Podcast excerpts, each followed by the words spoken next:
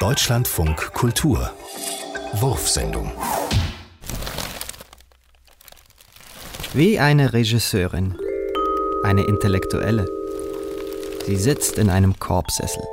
Gepolstert, im Vordergrund ein geknüpfter Teppich, Holzfußboden. Der Rock reicht über die Knie, leichter V-Ausschnitt. In der einen Hand hält sie eine Zigarette, in der anderen den Aschenbecher. Sie blickt zur Seite. Rechts hinter ihr an der Wand das gerahmte Foto eines älteren Mannes mit Brille. Er trägt einen Anzug, Krawatte. Aber sie ist hier die Königin. Sie beherrscht die Szene. Krawatte. V-Ausschnitt.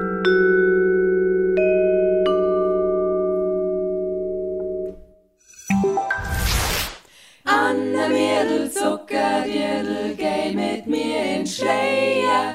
Na, na, na, das Kohinir, die Hoba Base Zeier.